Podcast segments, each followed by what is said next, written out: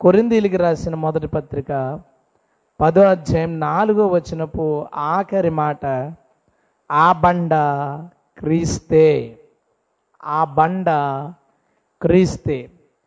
యేసుక్రీస్తుని బైబిల్లో చాలా రకాలుగా వివరించడం జరుగుతుంది. చాలా వస్తువులతో పోల్చడం జరుగుతుంది. జంతువులతో పోల్చడం జరుగుతుంది. ఆయన్ని సింహంగా పోల్చారు. గొర్రె పిల్లగా పోల్చారు. జంతువు అంటే మళ్ళీ మీరు ఏదో అనుకుంటారని చెప్తున్నాను ఆయన్ని సింహంగా పోల్చారు. యోధా గోత్రపు సింహము అంటాడు ప్రకటన గ్రంథం ఐదు అధ్యాయంలో. ఆయన్ని గొర్రె పిల్లగా పోల్చారు. లోక పాపం మోసుకొని పోవు. దేవుని గొర్రె పిల్ల వధించబడ్డ గొర్రె పిల్ల గొర్రె పిల్లతో పోల్చడం జరిగింది. అలా వస్తువులతో పోల్చారు. తలుపు నేను ద్వారమును అంటాడు. నేను తలుపుని డోర్ని ఐ ఆమ్ ద డోర్ అంటాడు. నేను ద్వారాన్ని అంటాడు. నేను వెలుగుని అంటాడు. నేను ఆహారాన్ని అంటాడు. నేను ఆహారాన్ని అంటాడు. అలాగా ప్రభు గురించి చాలా పోలికలు ఉన్నాయి. నాకు తెలిసి కొంతకాలం క్రితం అవన్నీ చెప్పేసుకున్నాం మనం. ఏసుక్రీస్తు తన గురించి తాను ఏం చెప్పుకున్నాడో ఎలాగో తన గురించి చెప్పబడింది ఎందుకు చెప్పబడింది అన్నీ చెప్పేసుకున్నాం ఇంచుమించు. అయితే ఇక్కడ మాట ఉండిపోయింది. ఆ యేసుక్రీస్తుని ఏమన్నారు? బండ రాయి. ఆ బండ క్రీస్తే. పాత నిబంధన కాలంలో ఇస్రాయిల్ అరణ్యంలో ప్రయాణం చేసేటప్పుడు నీళ్ళు కోసం వాళ్ళు గొడవ పెట్టారు. దేవుడు ఎప్పుడు మనుషులు విశ్వాసాన్ని చూస్తాడు. విశ్వాసం వల్ల అద్భుతాలు చేస్తాడు లేదా మనుషుల్ని నోరు మూయించడానికి అద్భుతాలు చేస్తాడు. రెండు రకాలు. మనం నమ్మినప్పుడు విశ్వాసాన్ని బట్టి అద్భుతాలు చేస్తాడు. రెండోది మనం విసుక్కున్నప్పుడు నోరు మూయించడానికి చేస్తాడు. నోరు మూయించడానికి చేసిన ఒక అద్భుతం. నీళ్ళు కావాలని ఏడుస్తున్నారు. వాళ్ళు ఎలా ఏడవకూడదు సనకూడదు ఏమని అడగాలి? ఎర్ర సముద్రాన్ని చీల్చిన దేవుడు మాకు మంచినీళ్ళు వాడా ప్రభా నువ్వు మాకు మంచినీళ్ళు ఇవ్వి అని అడిగితే ఒక విధంగా వచ్చి ఉండేవి. కానీ ఈ దేవుడు అరణ్యంలో చంపడానికి తీసుకొచ్చే మనకు మంచినీళ్ళు ఇవ్వట్లేదు అన్నారు వాళ్ళు నోరు ముయించడానికి ఏం చేశాడో తెలుసా? ఓ పెద్ద రాయి ఉంది. పెద్ద బండ ఉంది. ఇన్- ఇంత ఉంటుందేమో అది. మన చర్చ అంత ఉంటుందేమో. ఆ పెద్ద బండ దగ్గరికి వెళ్ళి ఆ బండలా కొట్టమన్నాడు. బండలా కొట్టగానే దానికి నెర వచ్చి ఆ నెరలోంచి వాటర్ వచ్చేయడం మొదలుపెట్టింది ఫుల్గా అంటే దేవుడు ఏమనుకున్నాడంటే అరణ్యంలో మంచినీళ్ళు ఇవ్వలేనన్నాడు వెళ్ళాం. కానీ అరణ్యంలో మంచినీళ్ళు దొరుకుతాయి. ఎడారైనా సరే ఒక ఇంత లోతుకు పోతే ఒక ఐదు వందల అడుగులకు ఆరు వందల అడుగులకు నీళ్ళు దొరుకుతాయి. లేదా ఎడారిలో వెతుక్కుంటే అక్కడక్కడ ఒయాసిస్లు ఉంటాయి. అక్కడ వాటర్ స్టోరేజ్ ఉంటుంది అక్కడ దాని చుట్టూరు ప్రజలు ఉంటాయి లేదా అక్కడికి వచ్చి నీళ్ళు పట్టుకెళ్తారు. ఎడారిలో నీళ్ళు రావడానికి అవకాశం ఉంది అక్కడే వాళ్ళు నమ్మలేదు. కానీ బండలో నీళ్ళు రావడానికి అవకాశం లేదు అక్కడ చేశాడు అద్భుతం. హలలుయ నోరు మూయించడానికి. చాలాసార్లు మన వ్యక్తిగత జీవితంలో అది చూస్తాం. వ్యక్తిగత జీవితంలో చ దేవుడేంటి ఇలా చేస్తున్నాడు? దేవుడేంటి ఇచ్చేటప్పుడు ఇది చేయలేనప్పుడు సడన్గా ఒక వింతైన జరిగిపోయినప్పుడు జిప్ వేసుకోవాలి నోటికి. నోరు మూయించడానికి ఇచ్చా ఇలా అనుకున్నానంటే దేవుడి గురించి? ఇలా అనుకున్నానంటే లాస్ట్ టైం చెప్పాను గుర్తుందా కంప్యూటర్ గురించి? ఓ లక్ష నేను వాయిదాలు పెట్టుకుని ఓ లక్ష ఎలాగైనా మనీ గ్యాదర్ చేసి కొనుక్కోను. ఇప్పుడు దేవుడు రెండు లక్షలు ఎందుకు అడగలేదు నేను? నా ఫెయిత్ అంత డెవలప్ అవ్వలేదు ఇంతకే. నా విశ్వాసం ఎంత ఎంతకు వచ్చిందంటే దేవుడు లక్ష రూపాయలు ఇవ్వగలటం వరకు వచ్చింది. వాక్యం ఎంతవరకు చెప్తాం? బుద్ధి జ్ఞాన సర్వ సంపదలు ఉన్నాయంట. సర్వసంపదలో ఉన్నవాడి దగ్గర రెండు లక్షలు పంపించాను అడగడానికి పెద్ద విషయం ఉంది అడగడానికి అంత ఫెయిత్ మనకు లేదు. తక్కువని నేను మళ్ళీ ఫోన్ చేసి రాజమండ్రిలో ఇద్దరిని అరేంజ్ చేసుకున్నారే నీకు బజాజ్ కార్డు ఉందా? నీకు బజాజ్ కార్డు ఉందా? నీ కార్డు మరి టైం అవసరమైనప్పుడు నేను పిలుస్తాను. నా కార్డు చెక్ చేసుకుంటే నాకు నలభై వేలు ఎంత ఎలిజిబిలిటీ ఉంది? అరే సరిపోదు ఎలాగా? సరే చూద్దాం అనుకున్నాం. డబ్బులు ఎంత చేతిలోకి వచ్చేసిన తర్వాత అందరూ స్తోత్రం చెప్పారు. నేనేం చెప్పుకొని తెలుసా? మనసులో ప్రభు నన్ను క్షమించు. నిన్నంత నమ్మలేకపోయాను. హలో లూయా నేను అంత నమ్మలేకపోయినందుకు నన్ను క్షమించు. బండలోంచి ఎందుకు తెచ్చాడో తెలుసా నీళ్ళు? ఎవ్వడూ మాట్లాడడానికి లేదు ఇంకా. బండలోంచి నీళ్ళు వస్తుంటే ఇంకా వాళ్ళ మొఖాలు ఏమైపోయి ఉంటాయి? సనిగిన వాళ్ళ మొఖాలు ఏమైపోయి ఉంటాయి? బిందులు పెట్టుకుని బండ దగ్గర పెట్టుకుని నీళ్ళు పట్టుకుని వెళ్ళడం అసలు ఆ సీన్ ఎలా ఉంటుందంటే ఊహించుకోవడానికి? దేవుడు నోరు మూయించడానికి చేసిన అద్భుతం. అయితే వీళ్ళ తర్వాత ప్రయాణమే అక్కడి నుంచి ఇక్కడికి ఇక్కడి నుంచి అక్కడికి షిఫ్ట్ అయినప్పుడు అద్భుతమైన విషయం. ఆ బండ వారిని వెంబడించుచూ వచ్చాను. గట్టిగా స్తోత్రం చెప్దాం. హలెలుయ బైబిల్లో కొన్ని అద్భుతాలను మనం ఎప్పుడు పట్టించుకోం. బండ వాళ్ళ వెనకాల పాగుతూ పోయింది. వీళ్ళు ఇక్కడి నుంచి పలానా ఏరియాకి వెళ్ళాలి పది రోజులు జర్నీ. ఇవన్నీ విప్పుకుని ఈ గుడారాలు వీళ్ళందరూ గుడారాలు వేసుకుని ప్రత్యక్ష గుడారం ఇవన్నీ ఓపెన్ చేసుకుని అన్నీ కట్టుకుని ప్రభు ఎలా మనతోటి ప్రయాణం చేసుకుంటూ వెళ్ళి ఆగ చోట ఆగి మళ్ళీ అవన్నీ సెట్ చేసుకోబోతుకి మరలా ఊరవతల బండ ఉండేది. మళ్ళీ రోజు వెళ్ళి నీళ్ళు పట్టుకుని వచ్చేయడమే. బండ వారిని వెంబడించుచూ వచ్చెను అని రాయబడింది. ప్రభు గురించి సెలవిస్తూ పౌలు అంటాడు ఆ బండ క్రీస్తే. మనిషికి తోడుగా ఉంటూ ఎల్లప్పుడూ జీవజలాన్ని వాక్యజలాన్ని మనుషులకు అనుగ్రహించేవాడు మన యేసు. హలెలుయం అయితే ఆ విషయం చెప్పాలని అనుకోవట్లేదు. ఈయన బండగా చెప్పబడిన ఇంకొన్ని సందర్భాలు ఉన్నాయి యేసుక్రీస్తుని రాయిగా చెప్పబడిన ఇంకొన్ని సందర్భాలు ఉన్నాయి వాటి గురించి నేను ఈరోజు మాట్లాడాలనుకుంటున్నాను. ఒక నాలుగు చోట్ల ప్రభువుని బండ అని చెప్పిన సందర్భాలని నేను చూపిస్తాను. వాటి ద్వారా ప్రభు మనతో మాట్లాడి మమ్మల్ని మనల్ని బలపరచునుగాక. ఆమెన్. తల ఉంచుతారు చిన్న ప్రార్థన. హలెలుయం మళ్ళీ చెప్దామా? హలెలుయం ఆ బండ క్రీస్తే. మన ప్రభువుని బండగా పోల్చడం జరిగింది రాయిగా పోల్చడం జరిగింది. ప్రభువు కూడా తన గురించి తాను చెప్పుకున్నప్పుడు నేను రాయిని అని చెప్పుకున్నాడు కూడా.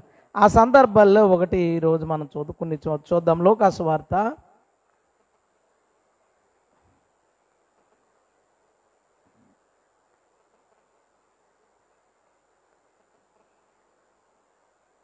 ఇరవై అధ్యాయం పదిహేడవ వచనంలో ఇల్లు కట్టువారు నిషేధించిన రాయి మూలకు తలరాయి ఆయను. ప్రభు తన గురించి పాత నిబంధన గ్రంథంలో చెప్పిన ఒక వచనాన్ని పైకెత్తి అక్కడ తనని ప్రజలు తృణీకరిస్తుండగా శాస్త్రులు పరిశైలు వీరు ఆయన్ని తృణీకరిస్తున్నప్పుడు తన గురించి ముందే చెప్పబడిన వచనాన్ని అక్కడ ఎత్తి మాట్లాడుతున్నాడు ఏమని ఇల్లు కట్టువారు నిషేధించిన రాయి మూలకు తలరాయాయను. ఇల్లు కట్టువారు నిషేధించు రాయి. ఇల్లు కట్టడానికి అప్పుడు రాయే కదా రాతి రాతితోనే కట్టేవారు. ఆ కట్టేటప్పుడు రాళ్ళను సెలెక్ట్ చేస్తారు. గోళ్ళు కట్టేటప్పుడు రాళ్ళను సెలెక్ట్ చేస్తారు. కొన్ని బద్దలు కొట్టి వాళ్ళకి కావలసినట్టు చెక్కుతారు. ఇల్లు కట్టడానికి చాలా రాయిలు ఈజీగా సరిపోతాయి. కానీ మూలరాయి అనేది ఒకటి ఉంటుంది. సాధారణంగా సెట్ కావద్దు. ఈ చర్చ్ కట్టినప్పుడు దీని కాంపౌండ్ వాళ్ళ యొక్క బేస్మెంట్ రాయి మట్టితో కట్టాం.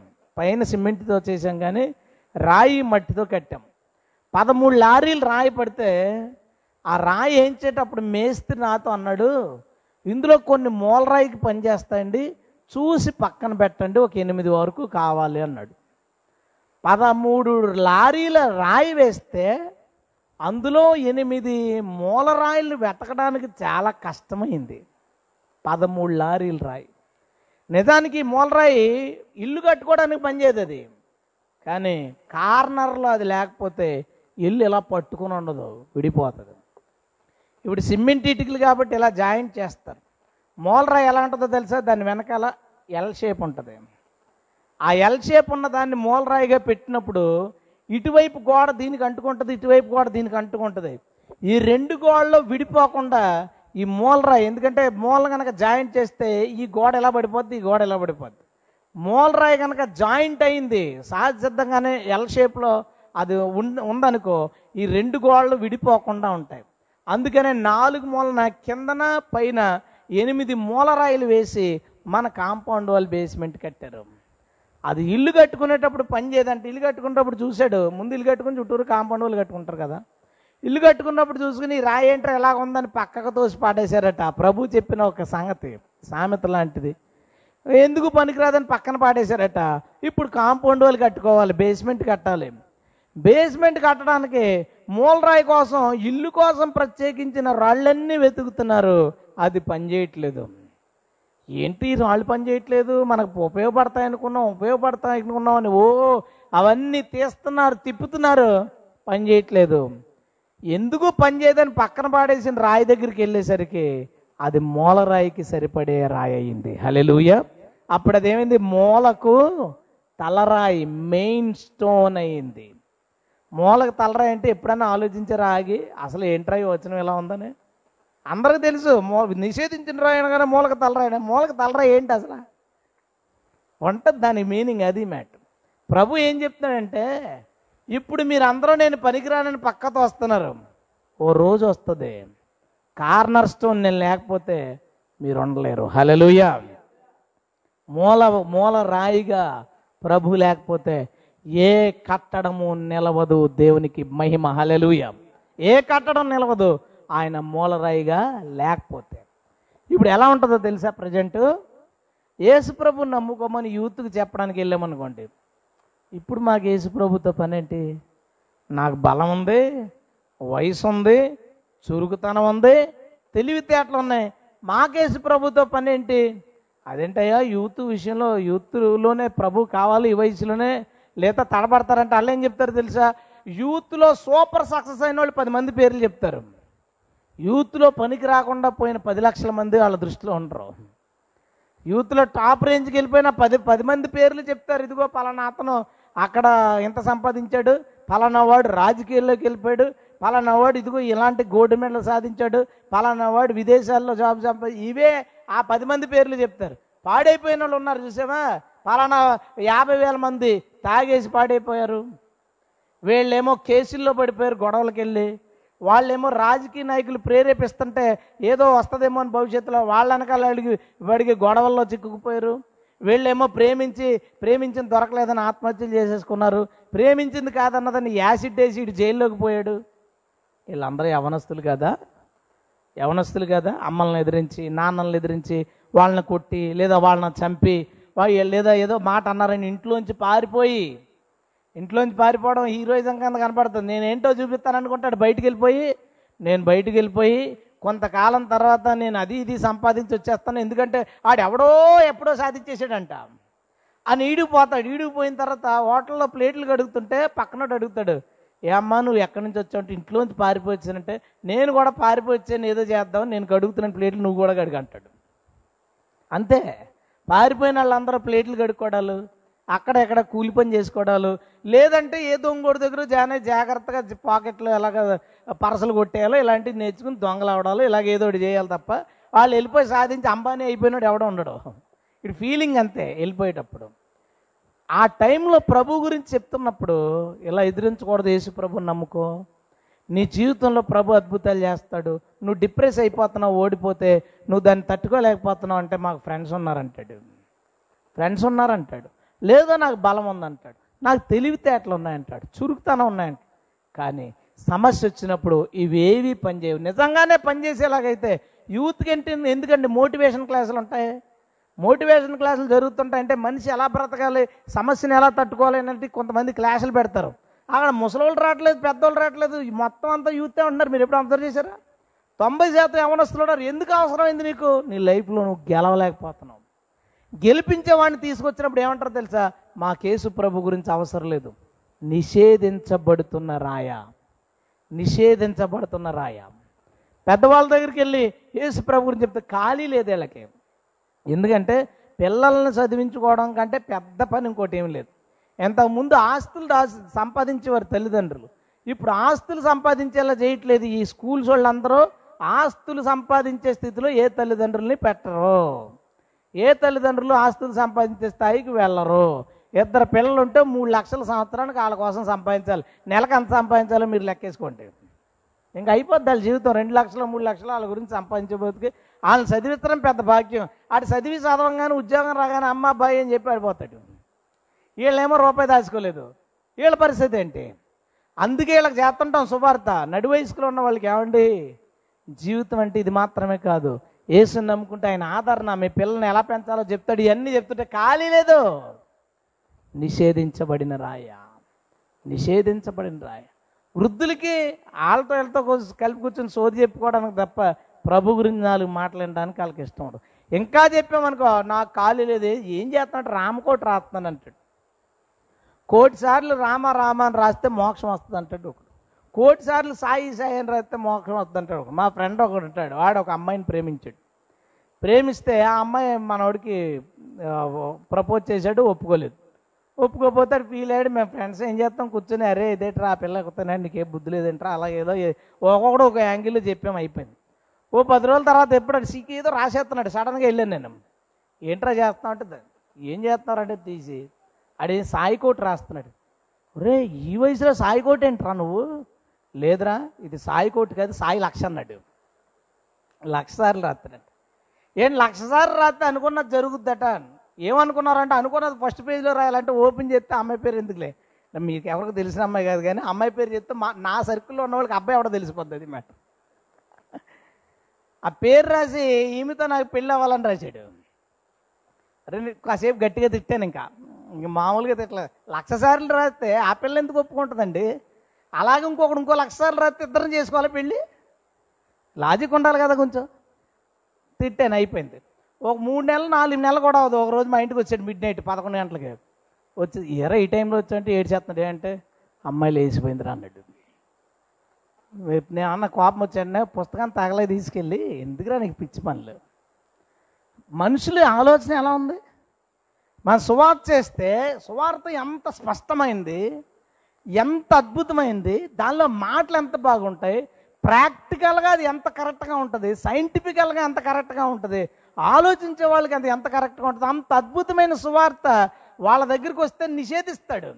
మనుషులు నిషేధిస్తారు. కానీ వాళ్ళు చాలా వినడానికి కూడా విచిత్రమైన నవ్వు వచ్చే పనులు చేస్తారు. వింతైన పనులు చేస్తారు. సువార్తనేమో సింపుల్గా పక్క దోస్తారు. ఇదేందుకు మనకి కానీ వాళ్ళు చేసే పనులు చూస్తే ఇదేంట్రా ఇలా ప్రవర్తిస్తున్నారు వీళ్ళు? ఇదేం పని? ఎందుకు ఇలాగా? ఇలా చేయడం వల్ల ఏమొస్తుంది? నేను నడిచిపోతాను అక్కడికి ఎక్కడికో అంటాడు ఒకడు. నేను ఇంత బరువు వేసుకుని పోతానంటాడు ఒకడు. నేను అసలు కటింగ్ చేయించుకొని అంటాడు ఒకడు. ఎందుకు అని అడిగితే ఎవ్వరికి సమాధానం లేదు. అదే సువార్త చేసేవాడిని అడుగు. ఎందుకు నువ్వు చేస్తున్నావు అని అడుగు. ప్రతి ప్రశ్నకి అతని దగ్గర సమాధానం ఉంటుంది. కానీ యేసుని నిషేధిస్తారు. నిషేధించబడిన రాయి. మూలక తలరా ఎప్పుడవుద్దో తెలుసా? చచ్చిపోయాడు. ఈ మనిషి అవసరం లేదా? అది ఇది చేసుకుని చచ్చిపోయాడు. చచ్చిపోయిన తర్వాత సింహాసనం దగ్గరికి వెళ్ళే ముందు కొద్దిగా లైటింగ్ అది ఉంటుంది కదా అందు మీద ఉన్నవాడు కనపడ్డావు సింహాసనం మీదకి వెళ్ళే ముందు అనుకుంటాడు బాబా ఉంటాడు అనుకుంటాడు ఒకడు. లేదు లేదు మన కృష్ణుడు ఉంటాడని ఇంకొకడు అనుకుంటాడు. అరే అల్లా ఉంటాడరా అనుకుని అతను అనుకుంటాడు. అందరూ ఒక్కొక్కడు ఒక్కొక్కటి అనుకుంటే దెబ్బలాడుకుంటానే వెళ్తారు అక్కడికి. లేదు అక్కడ వీళ్ళు ఉంటారంటే వాళ్ళు ఉంటారు. తీరచిత్త దగ్గరికి వెళ్ళేసరికి ఈ నిషేధించబడిన రాయి సింహాసనం మీద కూర్చున్నాడు గట్టిగా స్తోత్రం చెప్పు. హలెలుయా అప్పుడు తెలుసుకోవడం వల్ల ప్రయోజనం లేదు. మనిషి తన నమ్మకాన్ని పట్టుకుని తన బలాన్ని పట్టుకుని తన డబ్బుని పట్టుకుని తన సొంత ఉద్దేశాలను పట్టుకుని ఈ రాయిని నిషేధిస్తున్నారు. పాంప్లెట్ ఇవ్వడానికి వెళ్తే అవసరం లేదండి. అన్న అడుక్కుంటున్నావా? నిజంగా అడుక్కునే వాళ్ళు ఏడిపించేటప్పుడు ప్రజర్ బ్యాచ్ వస్తుంది. ఓ పది మంది దిగిపోతారు. ఒకరి తర్వాత ఒకరు ఒకరి తర్వాత ఒకరు అడిగేస్తుంటారు అక్కడ. ఒకరిద్దరికి ఇచ్చిన తర్వాత మనకు విసుకొద్దు మనకు అర్థమైపోతుంది ఇదంతా బ్యాచ్ అందరూ చివరి పని చేసుకుంటారని తెలిసిపోయి మీ వాళ్ళకి ఇచ్చాను ఎలా అంటారు. అడుక్కునే వాడి దగ్గర ఒక మనిషి ఎలా బిహేవ్ చేస్తాడో ఈ రాయి దగ్గరికి వస్తే అలా బిహేవ్ చేస్తాడు. పాంప్లెట్ ఇవ్వడానికి వస్తే ఎలా అవసరం. ఒక్కొక్కరు చక్కగా తీసుకుని చెమటలా దుడుచుకుని పాడేస్తాడు. నేను సాక్ష్యం. ఒక్కొక్కడు మడత పెడతాడు అసలు అన్ని మడతలు పెట్టచ్చు. నీట్గా మడత పెట్టి మడత పెట్టి మడత పెట్టి మడత పెట్టి జేబులో పెట్టేసుకుంటాడు. ఎందుకు అది తీడు చేయడు. ఒకడు తుడి చేసుకుంటాడు. శుభ్రంగా మడత పెట్టుకుని జాగ్రత్తగా బంతిలో తయారు చేసి పెడతాడు ఒక్కొక్కడు. ఈ నిషేధిస్తున్న రాయిని అది మూలకి తలరాయి అవుతుంది ఒకరోజు. హలలుయ ఈరోజు మనందరం తీసుకోండి. మనందరం ఆ రాయిని నిషేధించిన వాళ్ళమే. కానీ మన జీవితాలకి తలరాయి ఎవరో? ఏసయ్య. హలలుయ గట్టిగా చెప్పండి. ఎందుకు గట్టిగా చెప్పమన్నాను అనుకుంటున్నారు? ఒక్కొక్కడు ఎన్నెట్టుగా రాలేడం అల్లెలుయ దేవుడు బెచ్చరా నేను అన్నమాట అల్లెలుయ దేవుడు బెచ్ అంట. మనం అన్నాం ఇప్పుడు నోరు తెరిచామన్నా అల్లెలుయ అనండి. హలేలు అనండి. కామెంట్ ఏం చేసి అలేలుయ దేవుడు రేళ్ళు ఆమెను బేచ్చరేళ్ళు ముసుగు బేచ్చరేళ్ళు బోడోళ్ళు రేళ్ళు ఇక్కడోళ్ళు ఇక్కడ వాళ్ళు కామెంట్ చేసిన బేచ్చలు ఉన్నారు. ఆడవాళ్ళు చూసి బోడోళ్ళే తిరుగుతారు వీళ్ళు అని. మరి మీరెందుకు అలా ఉన్నారు? ఆ రోజు నిషేధించాం కానీ బుద్ధి వచ్చి ఆ రాయిని స్వీకరించాం. అది మన జీవితాలకి తలరాయి అయిపోయింది. తలరాయి అయిపోయింది. దేవుడు మనల్ని కనికరించాడు. ఈరోజు ఎందరు నిషేధిస్తున్నారో వారందరూ కనుక ప్రభువుని అంగీకరించి వారి జీవితాల్లో మూలమైన వాడిగా ప్రభువుని పెట్టుకోకపోతే ఆ రోజు సింహాసనం మీద ఆయన్ని చూసినప్పుడు ప్రతి ఒక్కరు అరే మా వద్దన్నది ఈయన ఇది మనం కాదన్నది ఈయన ఆ సిలువ మీద దొంగలు ఇద్దరిలో ఒకడేమో హ్యాపీగా ప్రభుత్వం ఉంటాడు ఇంకొకడు రే నేను రా అంటే "ఆ, పక్కకి వెళ్ళరా ఈయన మాకు మూలరాయా? ఈయన మూలరాయా? అంగీకరించాడు. ఏసు నిషేధించబడిన రాయి కానీ అతడు ప్రతి ఒక్కరికి మూలరాయి అవుతాడు. హలెలుయా ఎంతోమంది ప్రభువుని తిట్టి ప్రభువుని అమ్మనించి సాక్ష్యాలు వినేటప్పుడు జనరల్గా నేను ఎక్కువ ఏదంటానో తెలుసా? ఈ ప్రభుని ఎలా తిట్టాడో వినాలనిపిస్తుంది. ఎందుకంటే మాట్లాడితే ఏసయ్యా ఏసయ్య అంటే ఇంతకుముందు ఎలా తిట్టుంటాడు? తిట్టినప్పుడు ఎలా మండి ఉంటుంది ఆయనకి? వాడితో ఎలా అనిపిస్తున్నాడు? ఎందుకంటే యాకో పత్రిక చదివినప్పుడు లేదా యోధా పత్రిక చదివినప్పుడు అందరు కింద వచ్చిన వాళ్ళ మీద ఎక్కువ కాన్సన్ట్రేట్ చేస్తారు. నాకు ఎక్కువ ఏది ఇష్టమో తెలిసి. ఎప్పుడైనా చదవాలంటే ఓపెన్ చేసి పై వచనం చదివేసి మూసేస్తాను. ఎందుకంటే ఈ యాకోబు యోధా అనేవాళ్ళు యేసుప్రభుని తిట్టారు పిరికోడని దెయ్యం పట్టినోడని బుద్ధి లేనోడని ఇన్ని రకాలుగా తిట్టారు. వీళ్ళు మహిమా స్వరూపియోగు యేసుక్రీస్తు అని రాస్తే నాకు ఎంత ఆనందంగా ఉంటుందో. హలలుయా తిట్టారు. నిషేధించారు. కానీ దాని విలువ అర్థమైంది. వారు తమ జీవితంలో వారు ఈ భూమి మీద బ్రతకుండగానే ఆయన్ని ఆయన మూలరాయి అని గ్రహించారు. మూలరాయిగా ఆయన పెట్టుకుని వారి జీవితాన్ని సార్థకం చేసుకున్నారు. దేవునికి మహిమ. హలలుయా మనందరికీ కూడా ప్రభా కృపించాడు మనందరి డ్యూటీ ఏంటో తెలుసా? ప్రజలు నిషేధిస్తున్నా వారికి మరలా మరలా ఈ మూలరాయి గురించి చెప్పాలి. ఎందుకంటే ఇల్లు కట్టుకునే వాడికి మూలరాయితో పని లేదు. కానీ ఇల్లుని గోళ్ళు పూర్తయి అవి ఒకదానికొకటి కనెక్ట్ అవుతాయి చూసావా గోళ్ళు? ఆ కనెక్ట్ అయ్యేటప్పుడు కావాలి మూలరాయి. ఆ సంగతి వాళ్ళకి తెలియదు. ఏసు ఎప్పుడు కావాలంటే అప్పుడు దొరకడం. ఎప్పుడు దొరుకుతుంటే అప్పుడు పొందుకోవాలి. హలో అంత ఎందుకు సింపుల్? ఫస్ట్ వేవ్ రాకముందు కరోనా అనేది రాకముందు ఏసుక్రీస్తు ప్రతి వీధిలోనూ దొరికేవాడు. అవునా? ప్రతి ఏరియాలోనూ దొరికేవాడు. ప్రతి నెల ఎవరో ఒకరు ఏదో ఒక ఏరియాలోకి వచ్చి మీటింగులు పెట్టేవారు. ఎక్కడెక్కడ ఎక్కడ పడితే అక్కడ పెద్ద పెద్ద మీటింగులు జరిగేవి. మైకిల్లో వాక్యాన్ని పంపించేవారు. యేసు ప్రభు ప్రతి చోట దొరికేవాడు.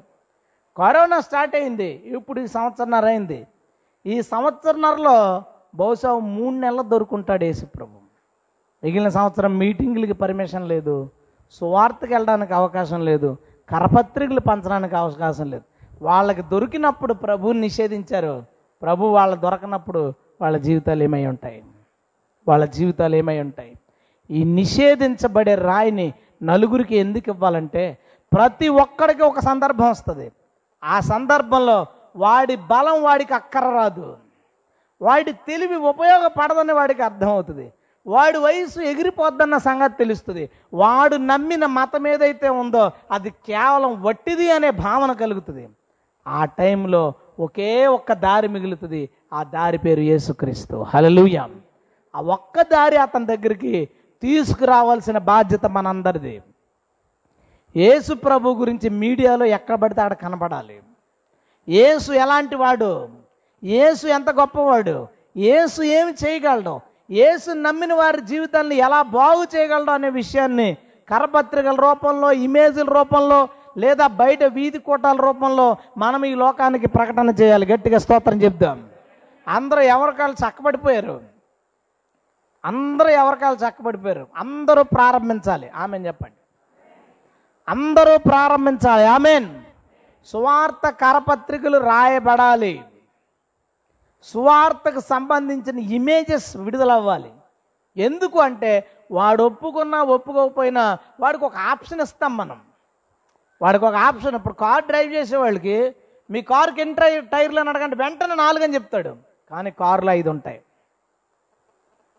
కారులో ఐదు ఉంటాయి. కానీ అడగండి మీ కారుకి ఎన్ని టైర్లు అని వెంటనే అడగండి వెంటనే నాలుగు నాలుగు నాలుగు అని చెప్తాడు. ఆ కార్ టైర్కి ప్యాచ్ పడుతు చూసావా? అప్పుడు ఐదోది గుర్తొస్తుంది. హలోయం ఐదోదిగా ప్రతి ఒక్కళ్ళ లైఫ్లోనూ ప్రభువుని మనం పెట్టాలి. వాడికి గుర్తుండక్కర్లేదు. పాంప్లెట్ తన దగ్గర ఉందని గుర్తుండక్కర్లేదు. నువ్వు చెప్పిన మాటలను రిపీట్ చేసుకున్నాడు ఎక్కడో రాసుకోక్కర్లేదు. కారులో స్టెప్ని ఎలాగైతే కనపడకుండా దాని గురించి గుర్తు లేకుండా ఉండిపోతుందో అలా మనం చేసిన సువార్త వాళ్ళ జీవితంలో ఉండిపోవాలి. వాడు నమ్ముకున్న హాయిగా వెళ్ళినంతకాలం వాడు ప్రభు దగ్గరికి రాడు. కానీ ఒకరోజు అది పంచర్ అవుతుంది. అప్పుడు ప్రభువే కావాలి. హలే అలా మనం ప్రతి ఒక్కడికి స్టెపిన్గా స్టెపిన్ టైర్ ఎలా అయితే కారులో ఉంటుందో అలాగే ప్రతి ఒక్కడి జీవితంలో ఆడు ఏమి నమ్ముకుంటున్నా దానితో పాటు ప్రభు అనే ఆప్షన్ ఒకటే అతనికి ఇచ్చామనుకో. సరైన పరిస్థితులు ఎదురైనప్పుడు ముళ్ళు ఎదురైనప్పుడు ఆ టైర్లు బంద్ చేయవు పోద్ది అందులో ఏదో ఒకటి. రాయి కొట్టిందంటే పోతుంది. ఏదో ఒకటి ప్రతి ఒక్కటి జీవితంలో జరిగి తీరుతుంది. అప్పుడు ఏసు అవసరం ఏర్పడుతుంది. నాలుగు అన్నవాడికి ఐదోది మెయిన్ అవుతుంది. ఏమవుతుంది? మెయిన్ అవుతుంది. ఎందుకంటే ఐదోది లేకపోతే ఏమవుతుంది బండి అయితే తోసుకుని వెళ్ళాలి. తోసుకోలేడు కారు తోయలేడు. ఎవడన్నా తోస్తే ఎక్కడ దాకా తోస్తాడు? స్టార్ట్ అవ్వలేదంటే ఇక్కడ నుంచి అక్కడ దాకా తోస్తాడు స్టార్ట్ అవ్వడానికి. ఎవడు నాలుగు కిలోమీటర్లు మా ఇంటికి వెళ్ళాలి కొంచెం తోసి పెట్టరా అని అడుగు. కారు ఎవడన్నా? నడిచిపోమ్మంటాడు. ఎందుకంటే నువ్వు వెళ్ళాలంటే మేము నలుగురు దొయ్యాలరా అదే నువ్వు ఒకడో నడిచిపోవచ్చుగా? ఎవడో రాడు. ఇప్పుడు మెయిన్ ఏమవుతుంది? పట్టించుకోకుండా నెంబర్ ఎంతరా అంటే ఐదు అని కూడా చెప్పలేదు. కనీసం కారులో ఉన్న టైర్ని టైర్గా కూడా గుర్తించండి. మెయిన్ టైర్ అవుతుంది అది. హలెలుయా గుర్తించని యేసు వారి జీవితంలో వారి జీవిత మూలాలకు తలరాయి అవుతాడు. దేవునికి మహిమ. హలెలుయం ఇది మొదటి విషయం. నిషేధించబడిన మన యేసు మన జీవితాల్లో మూలరాయి అయినట్లుగా నిషేధించబడుతున్న యేసు ఈ లోకంలో కూడా మూలరాయిగా అవునట్లు. ప్రజలు నిషేధిస్తున్న ప్రజలు అడ్డు పెడుతున్న ఒక మంచి సువార్తను మనం ఈ లోకంలోకి రేపటి నుంచి తీసుకెళ్ళబోతున్నాం. ఈ మూలన ఆమెనలేదు అనలేదు.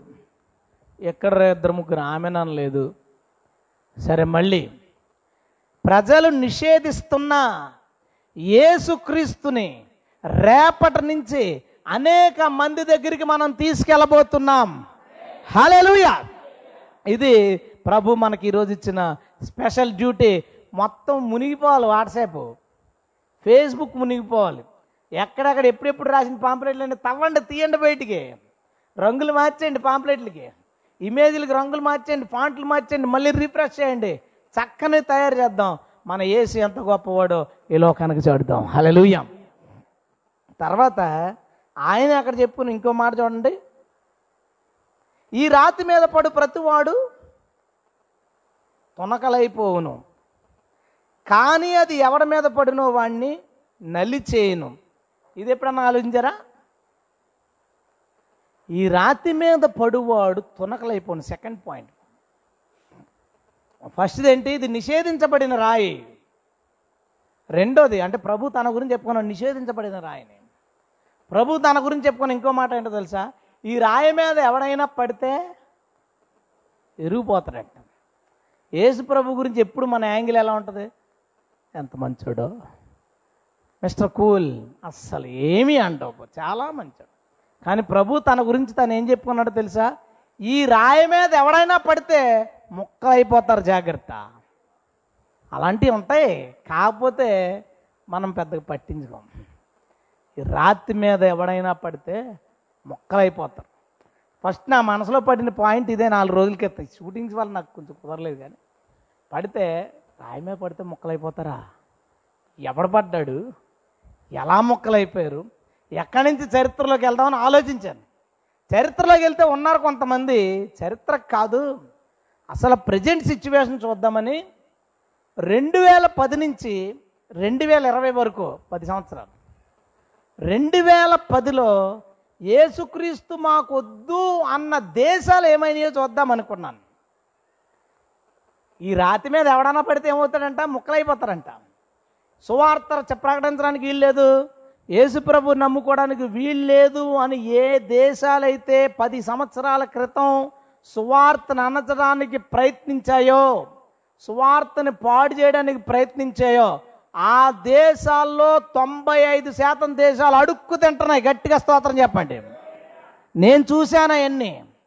ఆ దేశాలు ఏ ఏ దేశాలు? Top twenty five countries.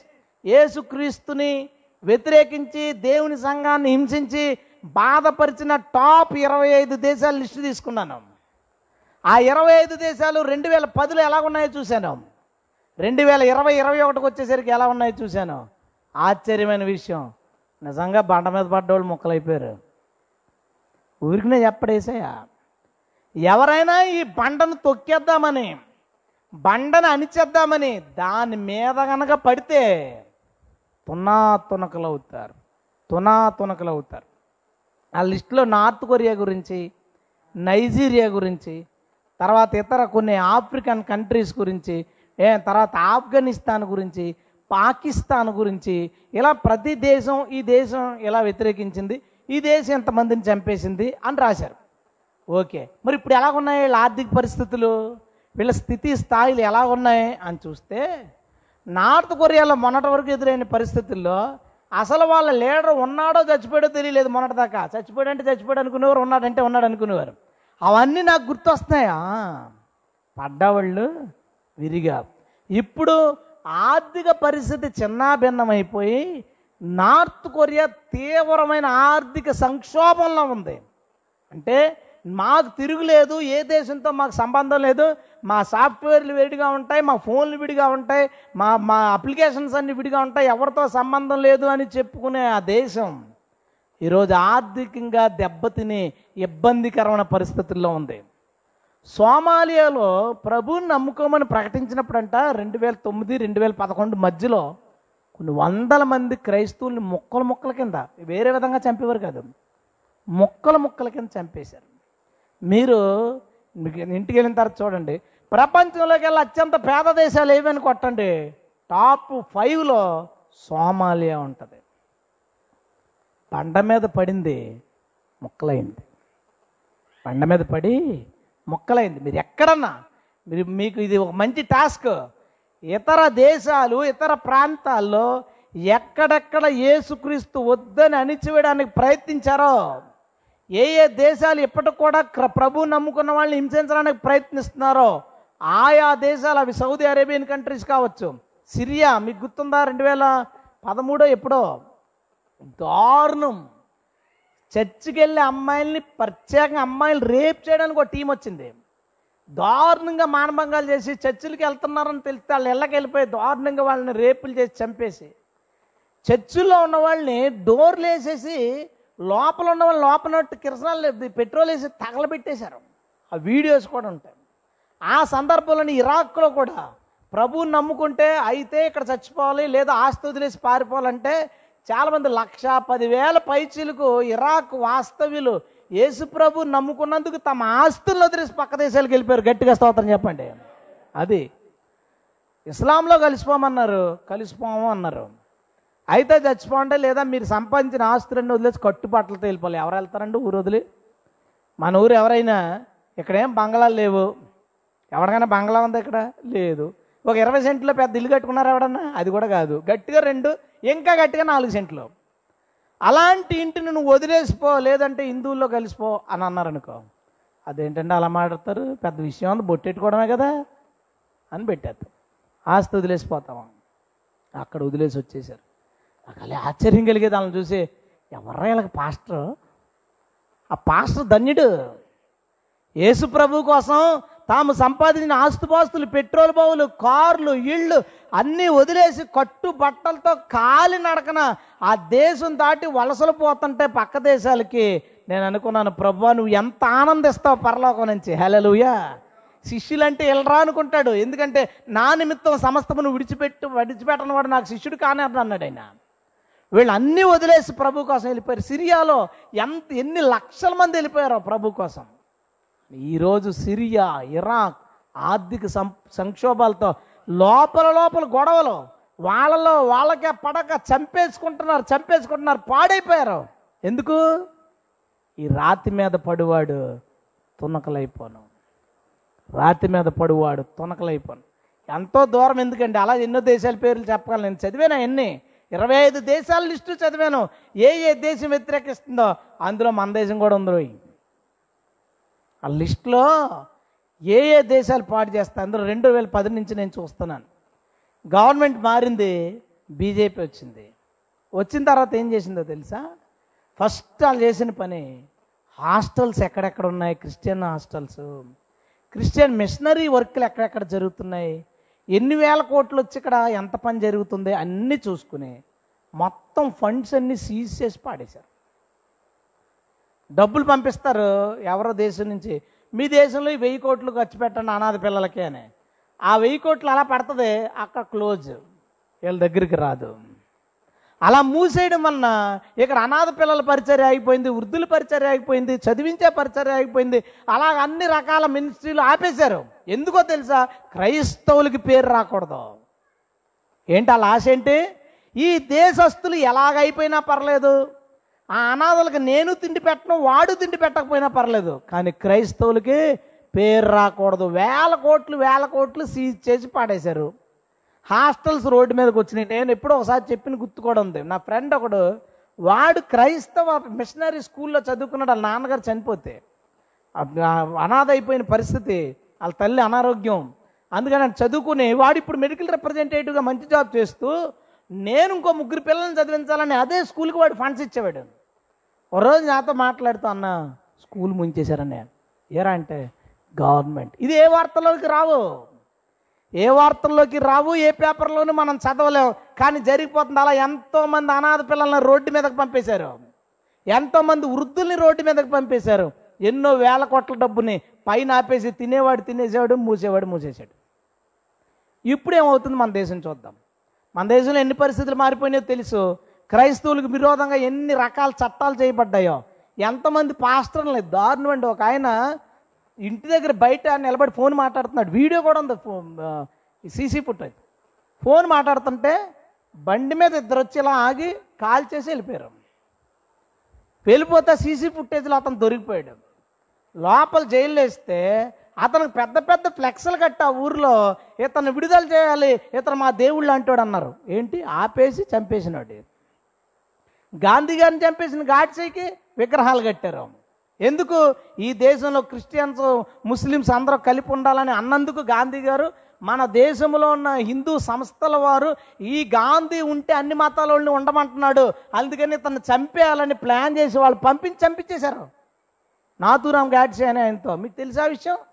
Godse Godse అంటే బ్రిటిష్ వాడు చంపేయాడు అనుకుంటారు మన వాళ్ళు అమ్మే కాదు కాదు. బ్రిటిష్ వాడు ఎప్పుడో చంపేసి చంపాలంటే.